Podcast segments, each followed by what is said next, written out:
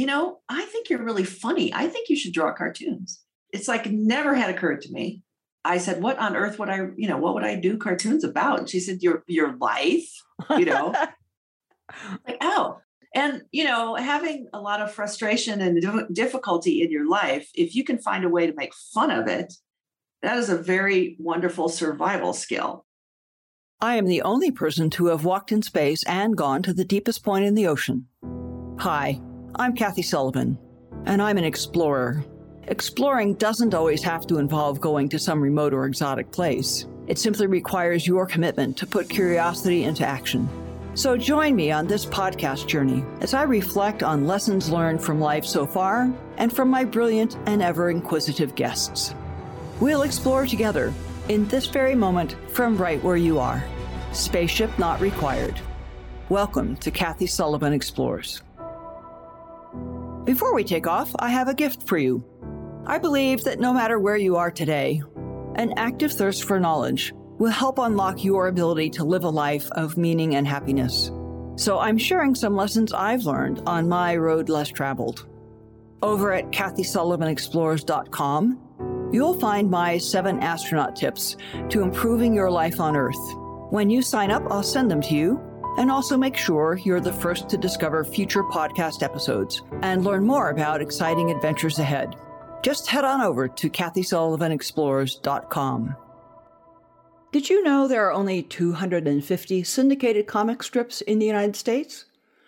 In other words, only 250 out of the thousands of talented artists and cartoonists in the country are making a steady living out of their cartoon art. Here's another startling number only 12 of those 250 are women. My guest today is one of those 12, Jan Eliot, creator of the long running syndicated comic strip Stone Soup. The long and winding road Jan took from avid young doodler to syndicated cartoonist holds lots of lessons for all of us about continual learning, persistence, resilience, and the importance of holding true to one's creative self. As we explore that winding road together today, she'll share a lot of interesting anecdotes about other well known cartoonists, as well as the inspirations for Stone Soup's beloved characters and the evolution of the cartoon business into the digital age. Jan Eliot, it is so delightful to have you on the podcast. It's so appropriate that we just open with a laugh. It's I love it. I do love it. It's so nice to be here. Thank you for inviting me, Kathy. My pleasure. You know, I really want to give our audience a little bit of a background of how and where we met because it, it is one of my favorite stories and it's a cherished memento in my office. Uh, Me too. yeah. So it turns out, little known fact, it turns out there's quite a prestigious cartoon library in Columbus, Ohio. And uh, every other year, I think it was, convention of cartoonists would meet here. Right. Right. Right. And one of those years, I had another cartoonist friend who called me up and said, Look, let's go grab dinner. We haven't chatted in a while. And we did. And I took her back to her hotel. We sat down to have a nightcap and finish our gossip and talk. And this whole other swarm of cartoonists started coming in. None of whom I recognized by face, of course, because I know them through their cartoons and their characters. But Barbara, I think Jan, you were one of the first ones back, and Barbara said, Oh, hi, here, this is Jan Eliot. And I, your name I recognized because I loved Stone Soup. And I right away sort of started fangirling, but you started fangirling over the astronaut stuff. Oh my and, God, yeah. And the next thing I know, I'm signing my autograph on some page in your notebook and then, you know, four or five other cartoonist notebook. And, and as it all clicked, I realized these are all the strips I read every day and every Sunday. And wait, I'm signing for them. what am I getting out of this? And, and I think I complained about that at one point.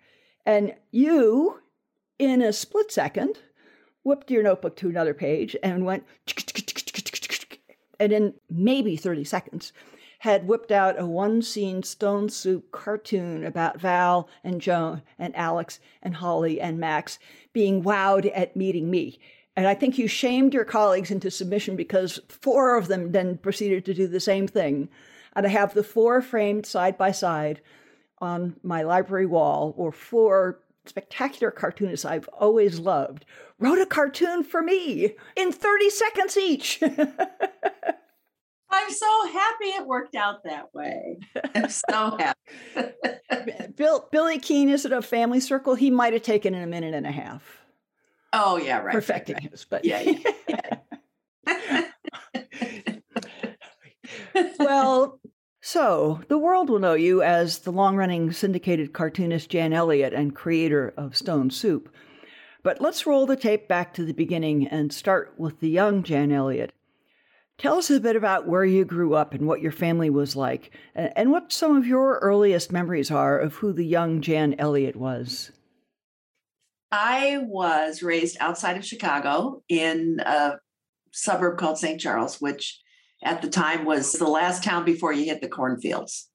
And I was the youngest of three, and my mother was tired. So I had a lot of free time. And, you know, nobody cared where I was as long as I was home by dinner. And I took full advantage of that. So I pretty much spent my childhood with uh, a tomboy friend and her twin brother up in trees and in knee deep in creeks and jumping off garage roofs and whatever other trouble we could get into. I love and, it. and I was, uh, my brother and sister were the star students in the family, and I was the artistic one. Actually, also was an excellent student, but nobody really paid attention because I wasn't, I didn't care enough about grades. If you could get B's and B pluses without studying, good enough. Why wouldn't you? That's easy. So, uh, but anyway, I was the doodler, and so all your school notebooks had doodles everywhere on the page. Yes, and I, you know, took all the art classes. My mother did get me an art teacher in high school, which was actually really gen. I thinking back on it, I I thought that was quite amazing. It was a young woman, but very very talented woman, and you know, I learned some kind of classical stuff from her, like drawing drapery and figures and things like that. But yeah, you know, I worked on, I was always involved with theater, but I was doing the sets and involved with yearbook, but I was doing the little doodly cartoons. And I had no thought for my future, no idea what I would do with any of it. But, you know, I was in the present always. But you loved the doodling and the drawing. I mean, that was feeding your soul. Yeah, yeah, definitely. Yeah. So I was going to ask you if you were Alex or Holly growing up, your two characters from Stone Soup, but which of them or what mix do you think you were? I was 100% Alex. 100% Alex. I once rode my bike with my t shirt tucked in to my shorts so that the garter snake I had found at the lake could be inside my shirt and not fall out. very, very Alex. very Alex. oh, yeah. I remember picking leeches off my legs with some disgust, but it didn't keep me out of the creek. I, I, love it. Not having had such an innate and intrinsic artistic bent, I'm uh, really curious about what it's like, what it feels like, or what you're thinking about, or what what awareness, if any, very young when you discover just doodling gives you joy. Is that kind of what it's like? And so it just propels because of the joy of doing it? Yeah i you know it's funny that you say that because i don't I, mean yes it was it was fun and i was good at it which you know anything you're good at that's reinforcement right there you know. I suppose you know people people admire drawing so much that it's you know you kind of feel rewarded because people are fascinated to watch you do it but uh, yeah i just like to doodle and i you know i did what a lot of young girls do i drew a lot of horses and a lot of you know, girls in prom dresses because, you know, you, when you're 11, you think maybe I'll have those boobs someday. I don't know. You know? I didn't draw wedding dresses. That wasn't really where, you know, but yeah, you know, and lots of horses. So really, I don't know what it is with young girls and horses, but honestly, I loved drawing horses and and you know anything else, doodling. I can concentrate better if I'm doodling while I'm listening to something. Oh, interesting. My mind will stay on the lecture or whatever. Otherwise, uh, my mind will wander. And if I do the doodles, then you know it kind of keeps me. It looks like I'm not paying attention, but and and actually, I taught a class at the university here, one term on creating comics, and I was a little irritated the first day because of how many of my students were doodling until I remembered. that was you. that was me. That's exactly what you do in class. You doodle. so there's it's not occupying any conscious part of your mind like wait is that the right shape or uh, where is this going? It's just that spontaneous. Right. Right. That's fascinating. Yeah. I clearly have a better developed other side of the brain, I would have to say. Did you take art classes in middle school and high school, like actual instruction classes? I did. I did. I had a really fine art teacher, a really excellent art teacher in middle school. He had uh, just started, he'd been working at Hallmark Cards, actually. And he was very demanding, and that was good for me. In high school, I had a, a very kind teacher, but in high school, art is often also the place where a lot of students are just trying to get credits to graduate. So the classes weren't very inspiring, which I think is why my mother hired the art teacher for me. And then when I went to college, I went to, well, classic cartoonist behavior. I didn't actually get around to applying to college until August. Ah. Literally August before the September I should have gone. So you've graduated. Yes. And you now you're starting. Oh wait, summer's about done. uh, my friends are packing. Oh, oh, what did I miss? my friends are packing. I guess I do want to go to college. My blessed father, my dear father, ever patient, called around to find a school that would take me without the SATs because I hadn't even taken the SATs. Oh my. Yeah, but I had good grades. And the school he found was Carbondale, Southern Illinois University. It was kind of our state party school. So getting somebody with a B plus, A minus average was like, sure, just yeah. come on down. You raised you raised the curve. you can take the SATs after you get here. It's like, okay. And uh, so I went to this place in Southern Illinois. Turns out they had a fabulous art department, and Buckminster Fuller was in residence there in the design. Bucky Fuller. Bucky Fuller. Oh my! Yeah, the campus design program was all in domes. Wow! On campus, and I never met him, but his influence was there, and it was not an academically challenging school, and so I really didn't have to work hard to keep up grades, and I could focus a lot more on artwork. So it was actually kind of a perfect place for me because I, you know, was not stressful and I had kind of a few missteps getting started. Art departments were not always friendly to women. This is what kind of time frame? Uh, 68. Okay. 1968, 69. You know, the painting instructor wasn't interested in anyone in the room except this the 18-year-old man at the back of the room who was throwing paint at a huge canvas, you know. What they just I mean, how can that be with all of the artwork we now know by women and what was going on in their minds? Well, you know, it was sexist. I mean, it just was. In painting and drawing, you know, there were hardly any, I don't think there were any female instructors. I don't know about graduate students, but I just didn't feel very welcome until one day I wandered down into the basement of this building. It was an ancient building. And there were all these big, strong women making pots, is where the ceramics program was. Ah. And their graduate students were more than 50% female. And they were these great women from Tennessee and Kentucky. And there was a great instructor. All the instructors were men, but they had really feminist wives. And they were therefore enlightened, you know so the role of women upstairs was to be a model for the developing male artists, and downstairs the women had a role as artists. Yeah, yeah. interesting. And highly respected as artists. And the, you know, I was talking to these women about not knowing where I fit, and they were just like, "Come on down," you know. Yeah, we'll figure this out. Yeah. I'm curious to back up a little bit. You're having this wonderful, not very difficult time through high school and you said you really had no thought or clue for what you were going to do, which path your life would take. What were your parents doing then? Were they concerned about that? Were you know, nudging you now and then, reading you the riot act periodically? What do you think they thought? Is this still might maybe you'll go to college but then you'll get married kind of time frame? Yes, my mother, yeah, honestly, because I had these very scholarly older siblings, my parents looked at me. My mother would say things like, "Well, honey, it's good. You're good thing you're artistic. You'll build. You'll make a beautiful house someday." You know. Ah. Even at 16 and 17, I was rolling my eyes in my head. I mean, it's like, really? You know? and, you know, no, they didn't take me to see any colleges. I think they just didn't think I was that bright or really college material. And, you know, my father started looking, I, I did toy with the idea of going to the Art Institute in Chicago, which would have which made sense to them, except that the Art Institute in Chicago does not have dorms. And so you have to live in the Y or something.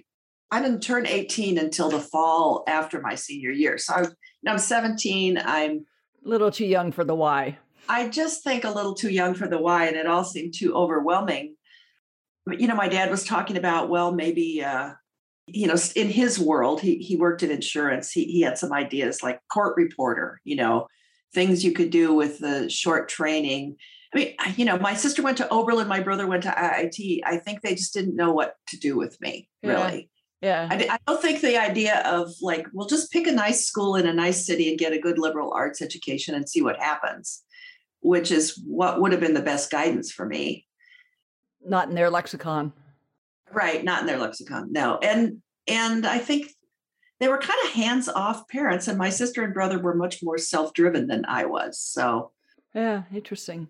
Yeah. But, I mean, once I picked it, they were completely supportive and I didn't have to work through college. They made sure it happened and Yeah.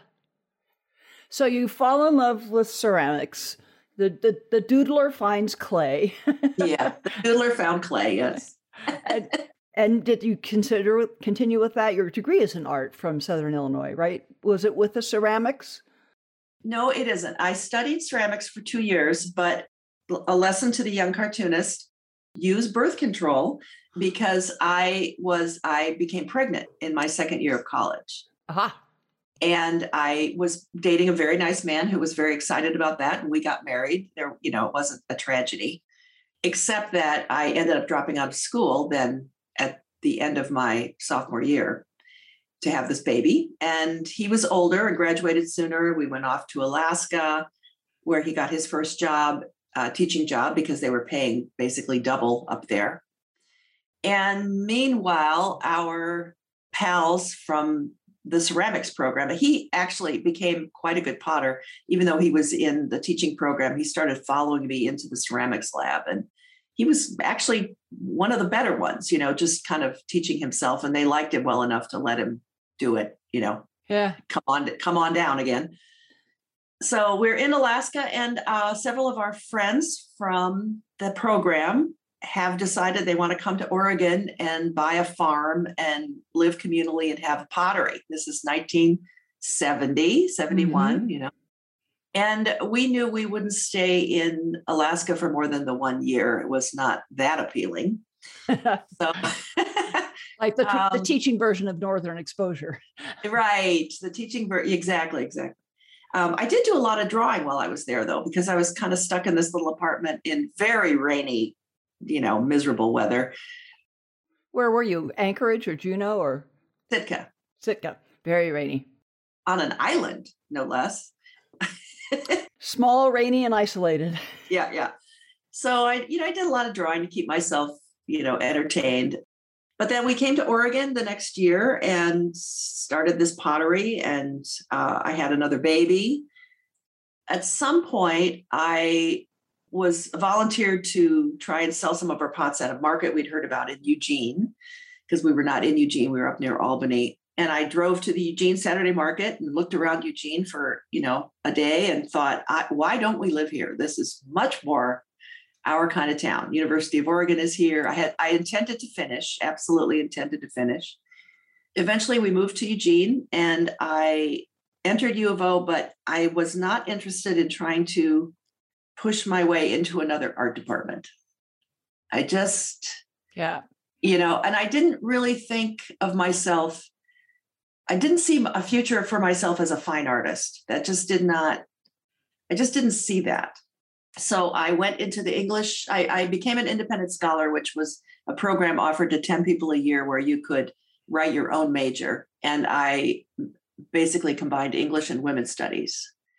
And because I loved to write um, and I loved literature. And so I studied uh, women writers for two years and wrote a thesis on that. And if you look at it, I have all the education that is wrapped up in the strip I do the art training, the creative writing, writing.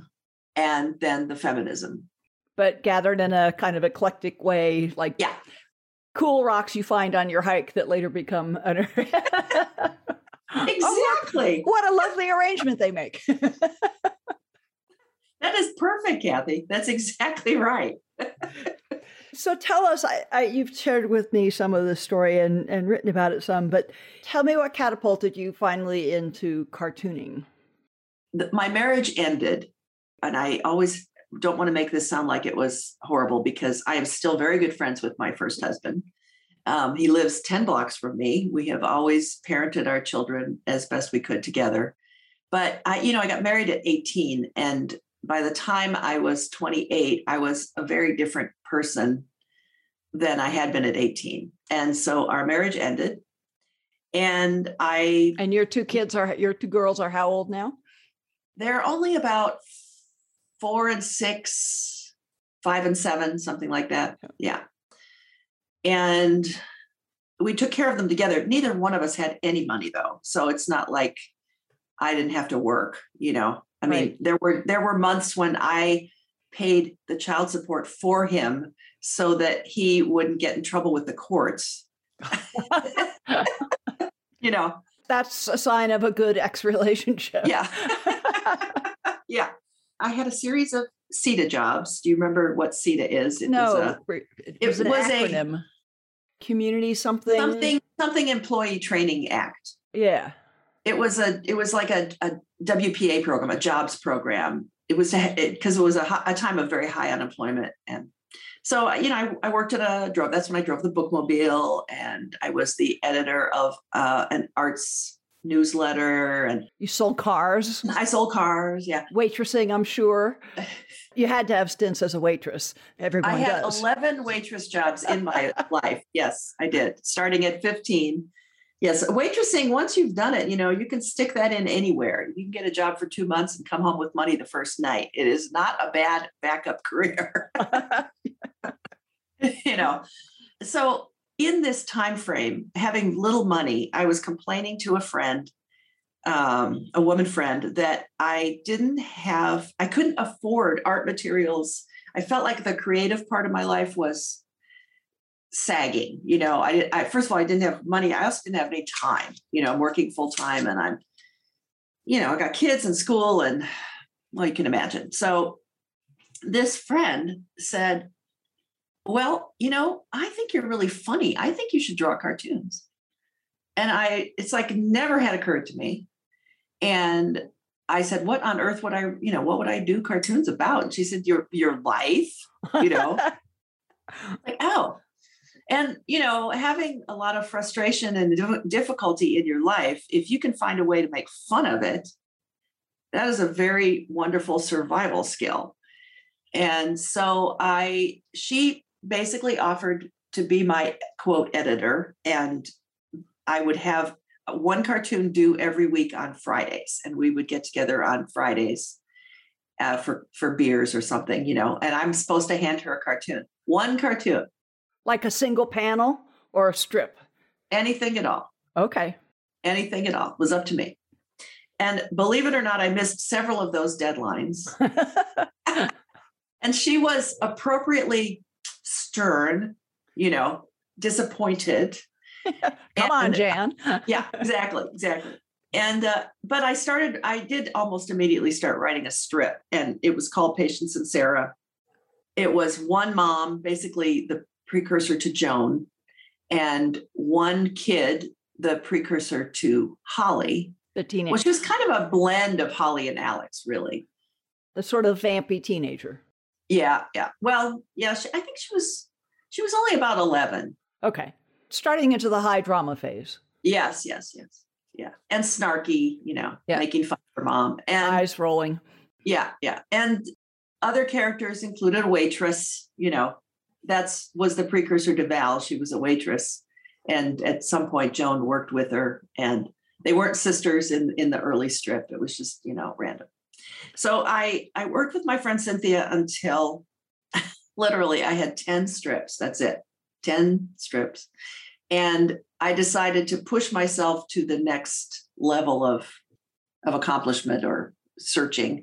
And I took them to the editor of a local alternative newspaper to see, I wanted just a critique, you know, like, what do you, you're a newspaper editor, what do you think of these? And he looked at them and to much to my surprise said, okay, we'll run this. Oh. I said, oh, okay, you know, once a week. It was a once a week paper. So I gave him those 10 strips. Then I went off um, to Europe for six weeks because I'd been saving from my CETA job and I had a sister living in Austria. And so I had a desk, you know, place to be for free. And I left because I'd never gotten that trip. You know, all my friends went yeah. off to Europe college and, you know, I'd never been. So I came home from that trip and I got a phone call from him and he said, um, we need another strip for this week. yeah, there went your cushion. yeah. It's like, oh shit. Okay. I'm, I've just gotten a bit of a cushion in the podcast. So as soon as you said I went to Europe for six weeks, I was going, ah! yeah, exactly. uh, so there I was, you know, okay, I've got a deadline. And I started and I, you know, just made that happen, you know, and went back to a different job. But I had the, I mean, because I was making $10 a week on the cartoon. I mean, it was. Yeah nothing. But it was such a wonderful launch point because I had this deadline. I had to do something every week. I did that for about almost two years. So I, you know, I I got a little better, not great, but a little better at it, and built up a base, and archive of things I could send out. And I did manage to get about 10 other small publications to run my strip in that time frame. I mean, you must have been getting some feedback from the editors. Were you ever hearing from readers besides having to produce? Was there any response back that was helping you shape or um, i think i was hearing sometimes you know it's a small town i would sometimes overhear people talking about it which was really fun the editor of the paper just loved it he as it turned out was a new father so his life was filled with chaos as well and no money. I mean, this paper did not make money. Eventually, they, it was shut down by the IRS because he never paid taxes. Oh dear. So, so you've you've grown up to this point as a doodler with some art training and ceramics. What what's the learning curve or the skill building curve between the doodler and drawer that you were and the craft of cartooning? You know, I think if I could go back now and direct my young self, I I would have been best served by going to a commercial art school, a design school, something like Pratt, although I probably wouldn't have wanted to compete at Pratt, but you know, some some commercial art school because what I also started to do during this time to make extra money was graphic design because I'm working at the newspaper. They need little ads designed, they need little funny taglines written, you know, I start doing that. And that actually ended up being the thing that supported me eventually. I think it's really was a combination of my ability to doodle and my love of writing and storytelling that that made it happen. I had a still had a learning curve about cartooning. I actually bought uh, these books at a used bookstore called your career in cartooning and behind the strips. Uh, these books were written by people like Mort Walker, who did Beetle Bailey. And because this is pre computer, they had very specific this is the material you use this is how you do cross hatching this is how you draw perspective this is you know so a lot of which i knew but i didn't know the craft of cartooning very well and I had to learn as I went along, but you know, basically I consider myself a self-taught cartoonist because, you know, that's where it went. But it's the only thing I've ever done in my life where I lose track of time. And I realized one night when I was working late, I always work late at night because I had small children, right? So I'm working after they go to bed. And it's like one in the morning, and I realize all of a sudden that I'm freezing cold because the heat's gone off in the house. And I had not noticed in all that time because I was doing this thing that just made me completely disappear into my head. And that was when I knew it was really the thing that I wanted to pursue, you know, to focus on. And of course, it was an incredibly naive long shot to think I could get syndicated because knowing what I know now, it's like saying, I think I'll play the lottery, you know. well, and even today, there are only, what, a, a dozen out of about 250 syndicated cartoonists that are female. Had to be much worse odds back then. Oh, yeah. I think there were, yeah, I, I think there were four back then. And yes, and even just 250 syndicated cartoonists. I mean, that's a 250 number. people in the world doing what you're doing, you know. Yeah that's a very much a long shot. Yeah. So I read somewhere in an interview you gave a, a, couple of fun factoids about this time in your life that I'd be love to have you amplify on. You divorced. Your maiden name was not Eliot, is that right? So when you divorced, you did not switch to your previous name. You became Jan Eliot. What's the story there? I didn't want my maiden name. My maiden name was Buell, and uh, I grew up with the nickname Beulah Witch. And, you know, I, I just was not a name I was attached to. And I didn't want Gravelin, although I kept it as my middle name for a lot of years because it was my daughter's name. I was just looking for my own identity. Until the time that I got divorced, I had never lived alone. And I just wanted something that was mine. And I had been studying my my very favorite class when I was in college. We studied Middlemarch by George Eliot, and I loved that she picked. You know, Mary Ann Evans was her real name, but she had to publish under a pseudonym, and she picked Eliot because it she liked how it rolled off the tongue, and I thought Eliot was I well first of all I admired her so much. She was such a brilliant woman and so much smarter than her time and smarter than anyone would give credit to a woman of her time.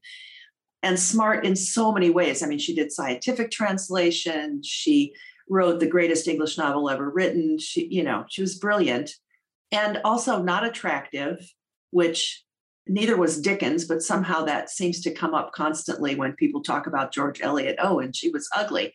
It's like well uh, what difference does that make? But okay, you know. so I just I just had a real affinity for her, and I just decided I would be Eliot. So I took Eliot for me. That's fabulous. You know, in athletics, you hear so often athletes visualize their full performance to sort of hone their their mental skills and their muscle skills. And I think the story is that you I'd like to know when in your time frame it was that you wrote one of your strips, imagining or dreaming of the day that maybe you'd actually be in the big funny pages, and you photocopied it and shrank it down. I did. Tell me that story. Uh, yes, I I took a page of the newspaper funnies, and I put it on my door, my bedroom door, taped it up there. And then I took one of my strips and I photocopied it down and kind of badly so that it would look dirty like newsprint does, you know. and I got it to the size and then I I cut it out and I don't know which strip I covered up for myself, but I pasted it in there as a visualization. There there I am. Someday. I'll be on that page someday. Yeah, someday. That's going to be me. Yeah. you know, I, I came across one other story you told. I think it was in a some sort of Q and A interview that you did about another comic strip I used to read growing up, Brenda Starr, by Dale Messick, which I always took to be a man, and it had these sort of adventurous and you know dramatic kind of themes to it. But I remember even as a young girl reading that, and somehow dimly being struck by how the character, and in particular how Brenda Starr was written, and I was. It was not as two dimensional a female character as one might commonly see. You know, remember kind of marveling that who is this man? Who is this man that he can write this so well? Who who was that man? oh, lo and behold, it was a woman. yes, you know, Dale Messick, her her name was Dahlia. And in the late 40s, early 50s when all the men were coming back from the war. And that's when the great syndication, you know, wave hit with um, Dennis the Menace and Beetle Bailey and all those early strips. And there was lots of room because every city had multiple newspapers and comics were really popular. And so there was lots of room in this field. She was also um, a small and very beautiful woman. She she was red haired like Brenda Starr, nicely built, and you know just a very pretty woman. And she got kind of patted on the head every time she went to see because you would present these things in person in those days. You had to be in New York. That's where all the syndicates were. You went into their offices, and she would get a pat on the head and probably a pat on the butt for all I know. Um, and, you know, they'd say, gosh, this is nice work, honey, but, you know, whatever. So one day she just decided to be Dale and she mailed her work in instead of going in in person and got a contract back. Wow. And if that isn't clear, you know, yeah, so clear. But you know, if you think about Brenda Starr, one of the brilliant things she did is that, you know, Brenda was beautiful and sexy, and she worked in this newspaper office, which was exciting and interesting. And there's always a push, you know, well, she needs a boyfriend, or is she going to go down the path to get married eventually?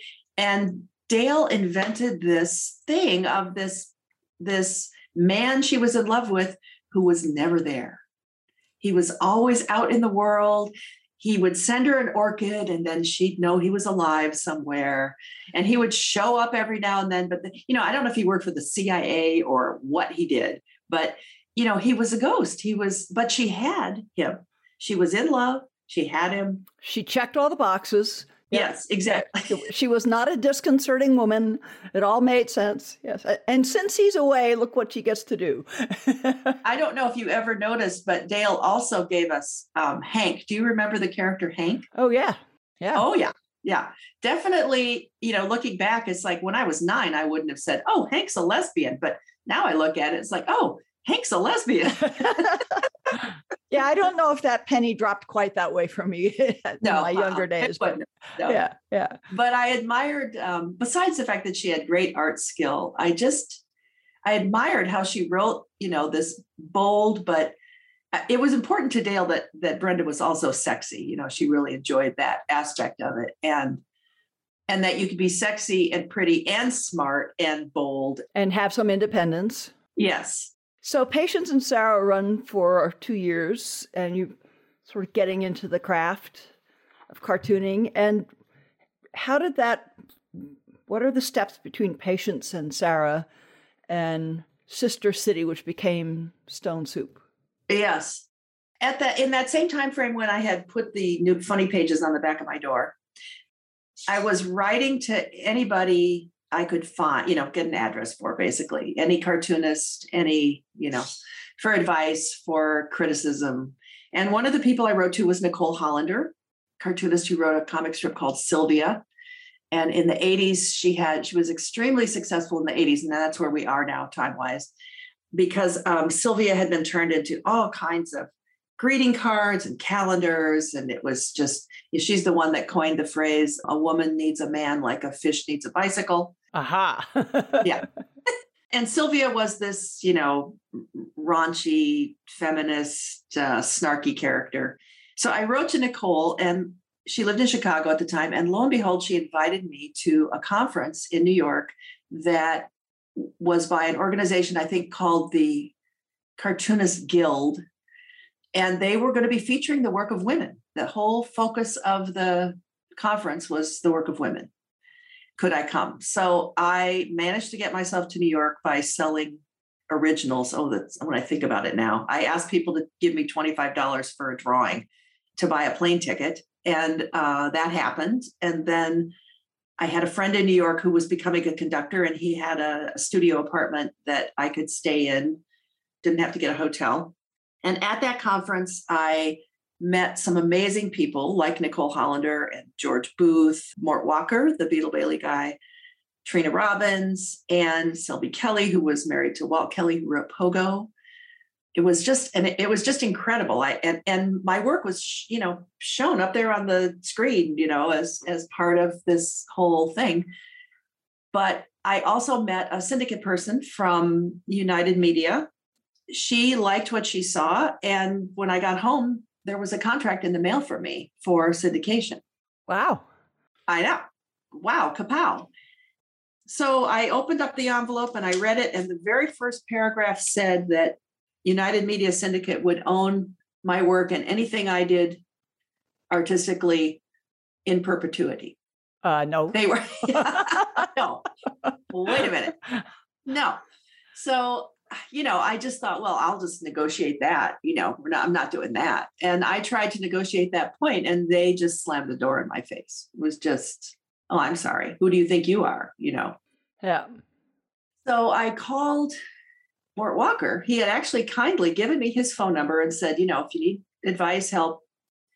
And I called him and he said, he said, well, that is a very bad contract. And it might be the only one you ever get. And it's like, well, there's a Sophie's choice of sorts, yeah. you know. I mean, what do I do with that?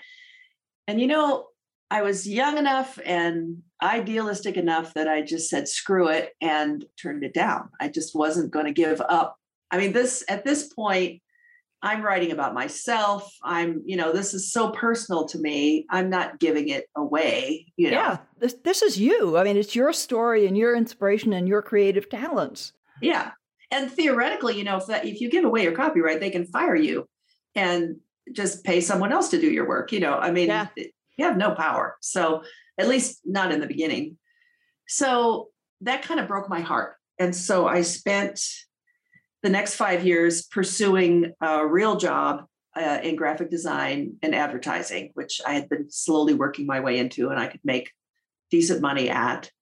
At this point, you know, my children are, I don't know, one of my daughters is 11 by now or 12 and already looking at me cross-eyed saying i hope you realize i want to go to a good college mom.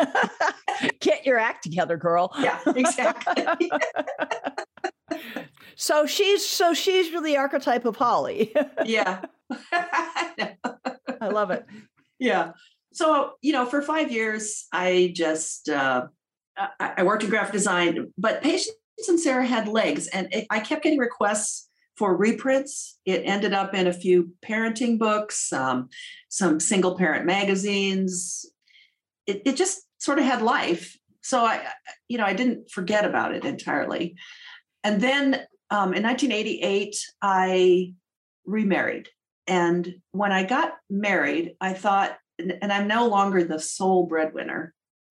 I thought, I can't quit my job, but I might have more psychic energy for starting over with a new strip. And at that time, I was friends with a woman named Val. We had children the same age because we had both been young mothers. So we both, in 1988, had 18 year olds that were heading out into the world. And she really wa- had always wanted to write a novel. And I wanted to start a new comic strip.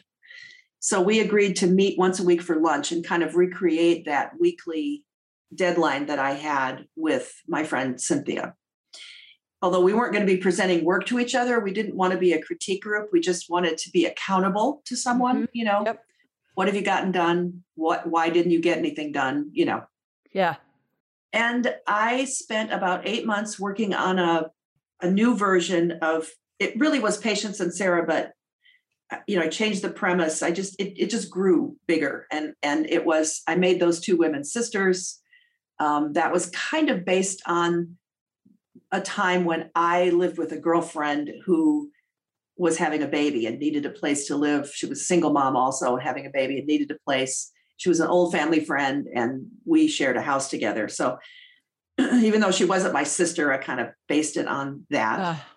Max was based on uh, a little boy that was born into a house where I was working as a graphic designer for someone who had his advertising agency in in his home and this little boy with dandelion hair that went straight up, you know, came into the world. And so I kind of modeled Max after him. And I just made a bigger cast, came up with the idea of the cranky grandma. Grandma was very different in the beginning because I modeled her after my own mother. who was a cranky woman. my mother was really bright and really, you know, my mother was one of those women who should have been a working woman. And she was eventually a working woman, but I, eh, I you know, she was she was cranky. I was close to her, but she was cranky. So I kind of modeled uh, grandma on her. And I, you know, I spent eight months writing strips and in sort of developing this, and then going into our local newspaper, the the the daily newspaper. And at that time, we didn't have bomb threats, so you could just go up the stairs to the editorial room, you know, and say, "Can I speak with so and so?" And they looked at my work. You know, he was a very nice man. Looked at my work. You know, almost anytime I brought any in, gave me some ideas, but no commitment. And then, as happens, there was an editorial change, and uh, he was still there, but he got a new boss and his boss was managing editor he was younger he was interested in making some changes and he liked the idea of trying to launch a comic strip you know a comic artist. So somehow uh, you know with enough persistence uh, i think i spent another eight months going in there every couple weeks with new work. They decided to give me a shot and and it was very generous when you think that it's a daily newspaper. They can't put me on the funny pages so they have to come up with a spot for me. Ah, yeah. You know, that is off the page. So they I was in a Sunday feature section called Oregon Life and it's really the turning point in my career because once I had again a weekly deadline, I'm creating work every week. I'm also now in a newspaper that's that has some renown in the United States. It was an award-winning newspaper. It was a family-owned newspaper, independent newspaper um, syndicates were very, very familiar with it, you know, yeah. of course. So um, that was a, a, huge stepping stone. I immediately started sending my work every every six months. I had 21 new strips to send to to the syndicates and any syndicate I could find. But I focused on Universal Press Syndicate because they had the opposite copyright opinion that my first syndicate had. So if you get in a syndicate, they they have tentacles into multiple newspapers. Is, is that the idea? So you get yes, and the financial construct must have something to do with how many papers your strip appears in.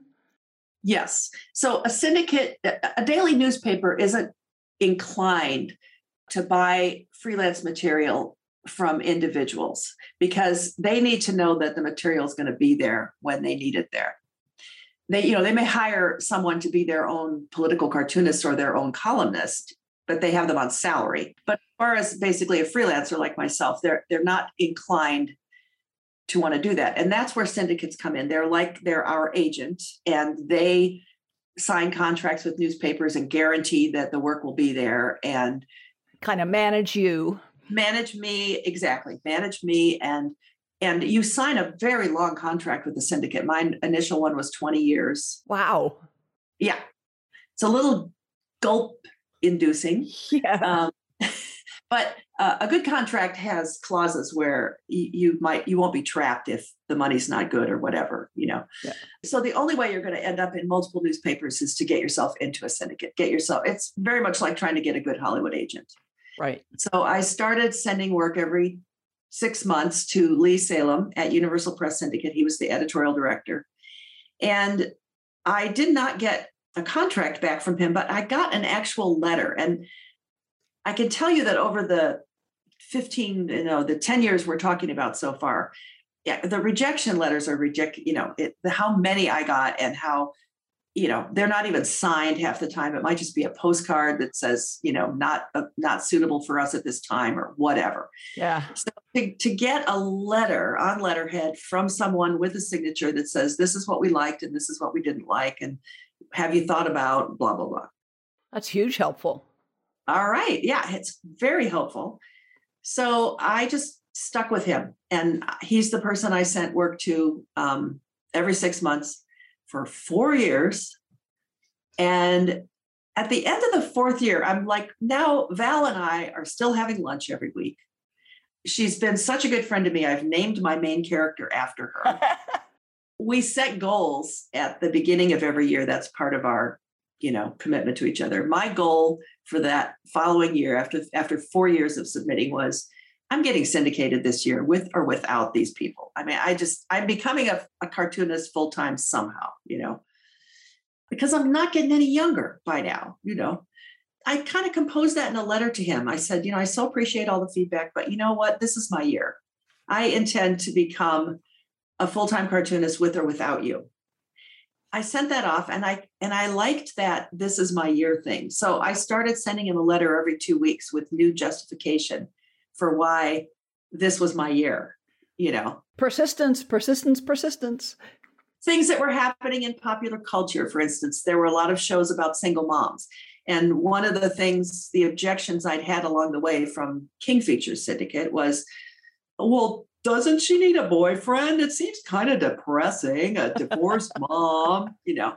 With no romantic prospects. Yeah, right. God forbid anybody would think they were gay. I don't know, you know. You know, I would say, well, you know, so Grace Under Fire and One Day at a Time, there were these very successful shows on television about single moms. And so I want to be the Grace Under Fire of the funny pages, you know.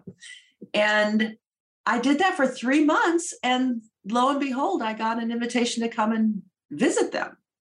And I called the person who who was making the arrangements and I said, "Do you know why I'm coming?" And she said, "Well, I don't think you're coming so they can tell you no." well, you said once, I remember that the difference, the primary difference between unsuccessful cartoonists and successful ones is the successful ones don't give up after the first rounds of no. Yes. Yeah, absolutely. absolutely. And if, you know, anyone listening to this can't really do the math because I haven't given specific years, but from the time I first, you know, had this idea, if I could become a syndicated cartoonist, I could work from home and not have to worry about daycare for my children until the time I actually got syndicated was 16 years. Wow. So, you know, I did lots of other things along the way because I had to, but it was something that I just felt in my gut. I just, it was the one thing I really wanted to do. And fortunately, my husband did not think I was crazy. My, I, and I believe me, I asked him more than once, do you think I'm crazy? He's like, no.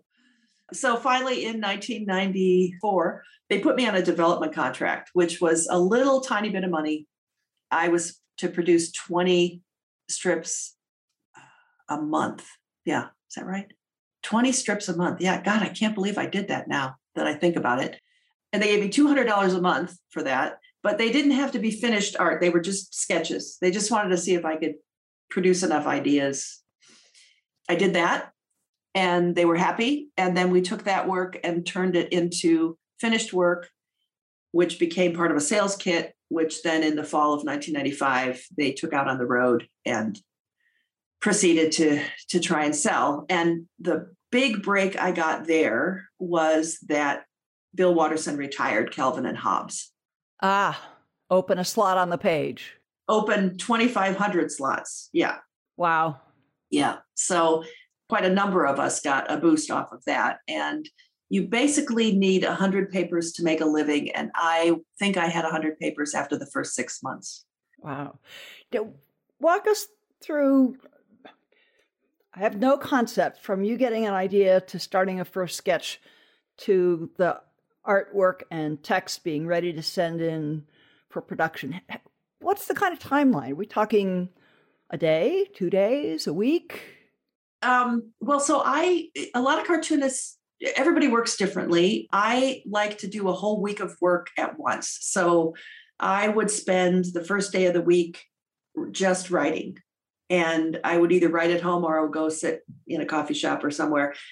Again, this little scattered mind of mine could focus better if there was noise around me. Right. So, uh, you know, I hone in and I would just write and write and write and try to have maybe 12 or 14 gags. So you're writing you're writing gags, you're writing Joan says this and Val says that and Max chimes in. Okay. I'm writing little tiny scripts, you know, okay. with punchline with punchlines I hope are funny, you know. and the nice thing about writing with characters that repeat themselves is you can write continuums, you know, you can have you can develop a story over a week or two if you want. And I was coached by Lynn Johnston who writes for better or for worse that it will really it carries you well because you don't have to necessarily be ha ha funny every single day if you're taking your readers through a storyline that's interesting to them. Yeah. You did that superbly. I loved your storylines thank you. I loved writing my storylines. I really did. So i would spend you know monday just writing and trying to not be brain dead. And tuesday i would sit with that notebook and sketch all those ideas up to try because then the drawing is the other half you know to try and propel the drawing reinforces the gag. Bill watterson once said if if it's a good gag i don't worry very much about the artwork but if it's a mediocre gag i go to hell on the artwork. So, so then i when i have my sketches done I, am very wary of uh, letting a lot of people read things. Criticism can be great it can also lead you completely astray you know get you off what's what's true for you. So the only person I ever let read my work was my husband, Ted, partly because we share the same sense of humor, partly because he had no interest in trying to tell me what would be funnier. The deal was he just wrote a number on the work. Ah, it's just a four. Yes, exactly. and and our numbers were one, two, and three. Three was print it. Two was it's pretty good. And one was I don't know what you're trying to do here. I love it. I and then it. that way there's like no emotion. You know, it's just did it make you laugh? Did it make you chuckle? Did it lay flat? You know? Yep. And then I would take his thoughts and you know, occasionally I would disagree with him because sometimes it was once in a once in a while it would be kind of a female thing, you know.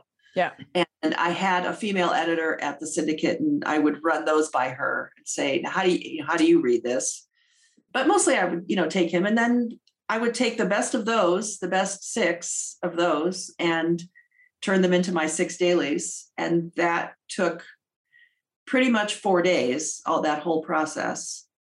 And then on the fifth day, I would from start to finish do a Sunday. So think of the idea in the morning, one idea, flesh it out and ink it and color it and, you know, get it in. And with luck, I was done by Friday night, but I worked a lot of Saturdays. Too, I, bet so. you, I bet you did. So if someone's trying to become a cartoonist and get into the business now, I mean, the daily papers are drying up. There's not the diversity of ownership and you know family owned and locally owned. You know, unlike columnists, when a cartoonist dies or retires, sometimes the syndicate just runs oldies the Bill Watterson spot doesn't open up for a new artist, it just gets replaced with old Bill Wattersons. What is the world of cartooning today? What, what would your advice be to someone who's in high school doodling away and has dreams of cartooning? Go online, young woman, go online. I think that the world of cartooning has shifted online. There are so many incredibly talented cartoonists with work online. Some of them have figured out how to monetize it. The thing about being online is that, first of all, you don't have any censors. So sometimes you can tackle subjects that newspapers won't let you tackle. Newspapers are very conservative.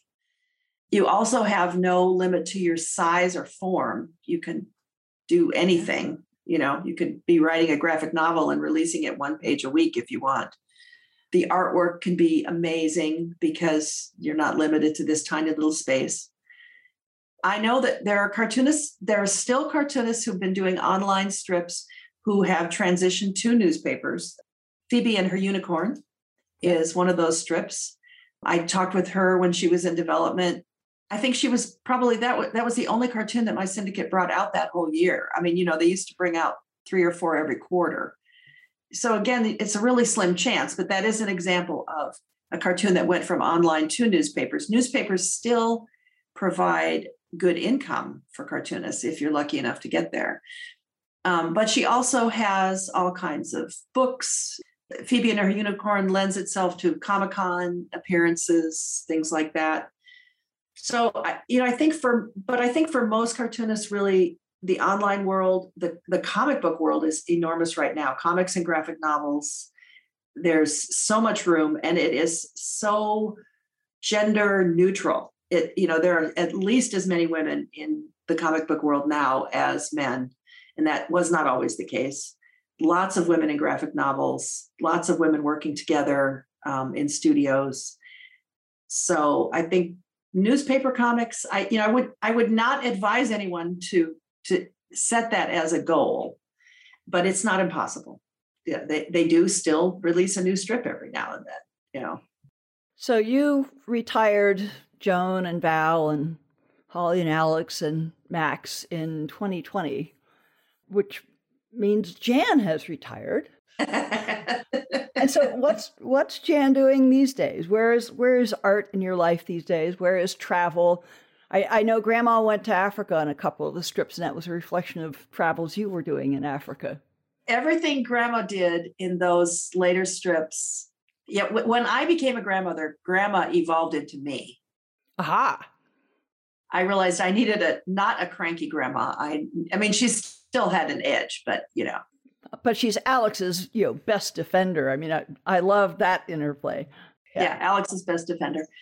Um, so yes, I went to Thailand with Habitat for Humanity, and I went to Haiti with Habitat for Humanity. And one way to keep up on my deadlines was to just make a storyline where Grandma went to Thailand and Haiti, also. And then, of course, she went to Africa. She went to Cape Town, like I've done totally freaking out Val and Joe. Oh yeah, yeah, totally, yeah. As I did my own daughter. Yes.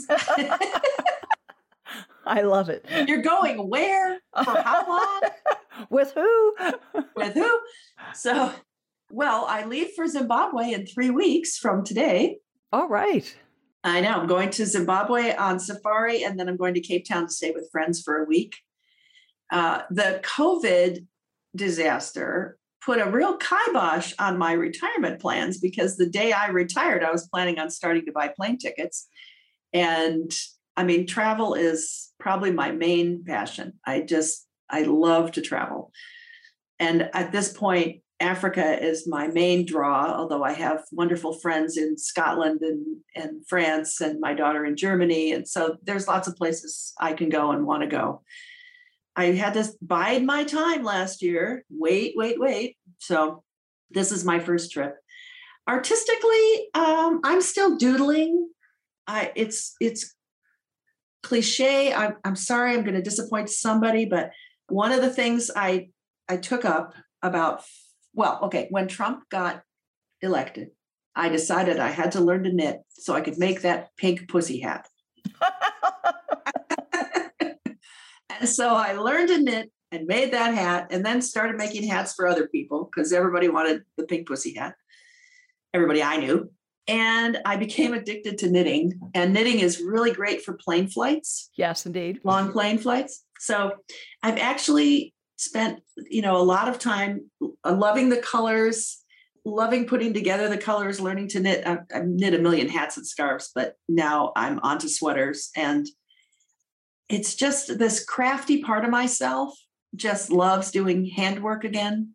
My first husband, who lives 10 blocks away, has re-established our pottery studio. He's set everything oh. back. Oh wow. Has a beautiful kiln and he keeps bugging me, you know, when are you going to come up and make some pots?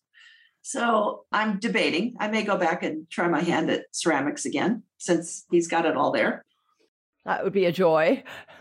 Yeah, but my drawing at this point is mostly, you know, when you when you do something for a living, it is not necessarily the thing you want to do for fun. Busman's holiday, right? The busman's holiday, yeah. yeah. And as much as I loved doing my strip, honestly, and loved the feel of finishing a drawing. There's a, there's a wonderful quote from Virginia Woolf. I think it goes, "I hate writing, but I love having written." Yes.